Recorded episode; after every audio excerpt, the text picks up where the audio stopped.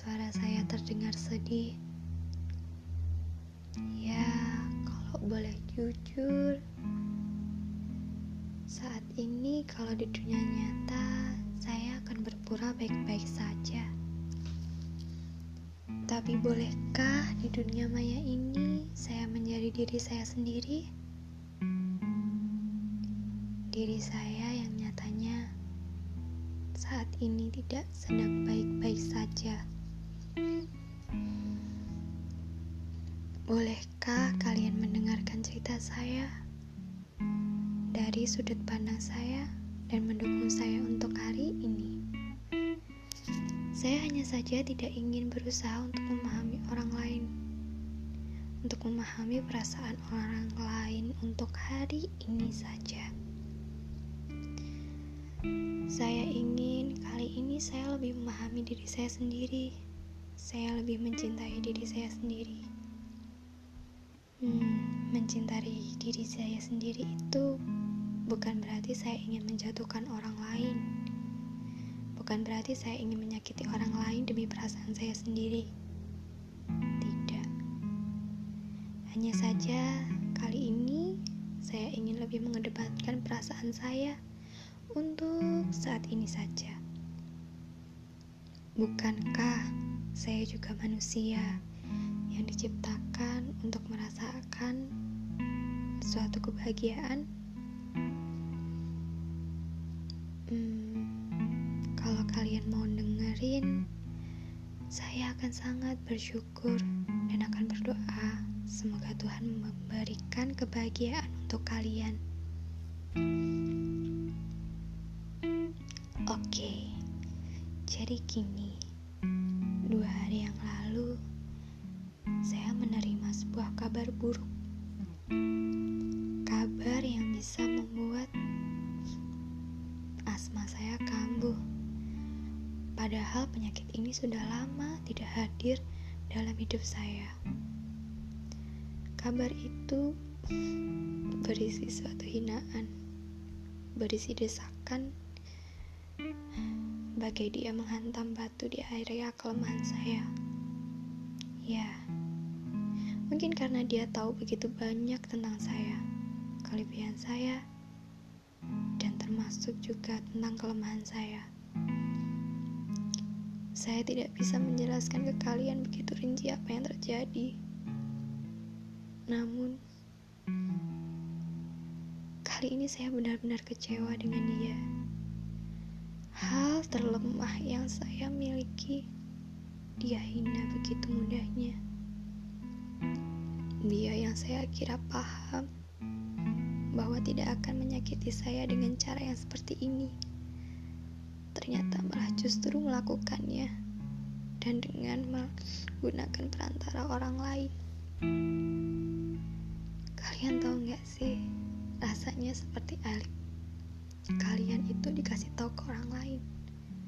Aib kalian sendiri dikasih tahu ke orang lain. Dan orang lain itu menjadi perantara dalam menyampaikan pesan dengan sebuah hinaan kepada saya. Yang saya rasakan saat itu sesak seketika. Entah kenapa saya tidak pernah menyangka saat ini dia tidak lagi mengendalikan pikiran saya tapi juga fisik saya. Dua hari saya sakit. Untuk mencuci piring bekas makanan saya pun saya tidak sanggup. Saya yang biasanya semangat dan sudah sangat senang jika ada nasi di meja makan. Saat ini itu menjadi sesuatu yang saya tidak ingin makan. Tahu sendiri kan akibatnya? Ya, penyakit mah itu kambuh. Hingga saat ini saya belum bisa memakan nasi.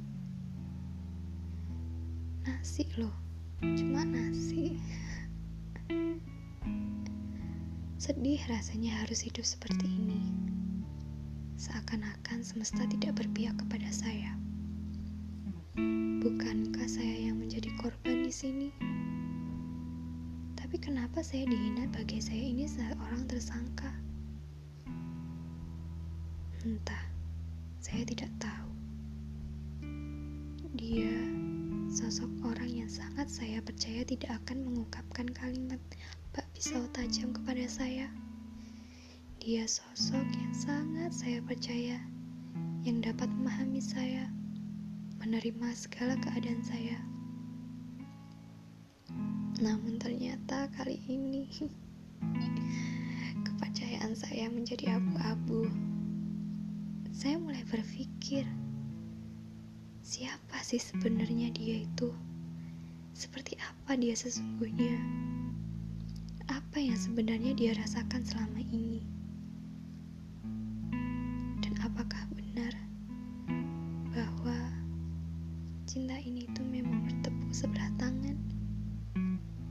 Tapi tidakkah dia pernah berkata bahwasannya kita masih saling butuh kan? Jadi, jangan terlalu banyak drama ya. Hmm, sebentar. Drama. Selama ini, saya kira saya yang menyebabkan drama-drama itu muncul.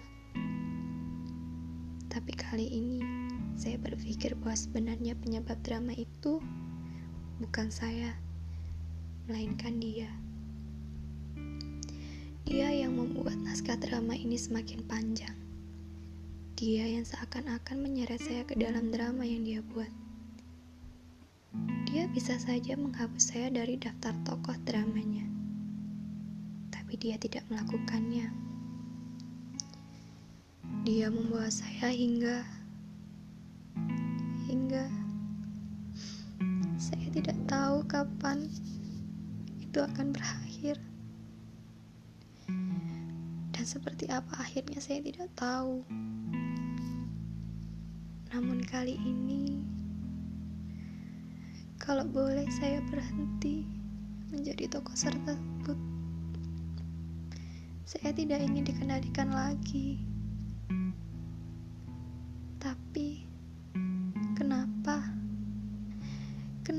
Untuk mengucapkan selamat tinggal itu sangat sulit? Banyak bisikan di otak yang berperang. Bisikan-bisikan yang mengatakan, "Apakah kamu yakin akan pergi sekarang? Apakah kamu yakin dia benar-benar tidak akan kembali?" bisa tidak jika saya tahu segala sesuatu yang terjadi pada dirinya untuk saat ini? Yang sejujurnya, apa yang terjadi saat ini? Biarkan saya tahu. Biarkan saya kali ini yang memutuskan untuk tinggal atau pergi. Saya, saya yang saya kira tidak akan capek untuk menyayanginya saya yang saya kira masih bisa bertahan dengan hati yang sudah hancur. Saat ini saya sudah tidak sanggup lagi. Terlalu banyak kabut. Saya takut akan jatuh lebih dalam lagi dan tidak akan ada yang menolong saya. Saya ingin menyelamatkan diri saya sendiri. Saya juga ingin bahagia empat tahun empat tahun lamanya saya berada di bawah kendalinya Juli depan ini. Tepat satu tahun saya berada di tahun yang sangat berat. Tepat di tanggal ulang tahunnya pada tahun lalu. Ya drama itu dimulai. Rasa sakit itu mulai muncul. Darah itu mulai keluar. Dada yang biasanya lapang itu mulai sesak perlahan. Air mata yang dapat ditahan itu mulai berderai secara perlahan. Hingga saat ini, saya semakin sakit, semakin jauh dari diri saya sendiri semakin jauh dari diri saya sendiri yang periang. Saya semakin tidak bisa mengendalikan tubuh dan pikiran saya. Saya seperti kehilangan diri saya sendiri. Dunia saya seperti hancur. Apakah ini rasanya kehilangan? Tapi, apakah ini bisa disebut kehilangan? Jika nyatanya dari awal pertemuan itu saya belum pernah memilikinya.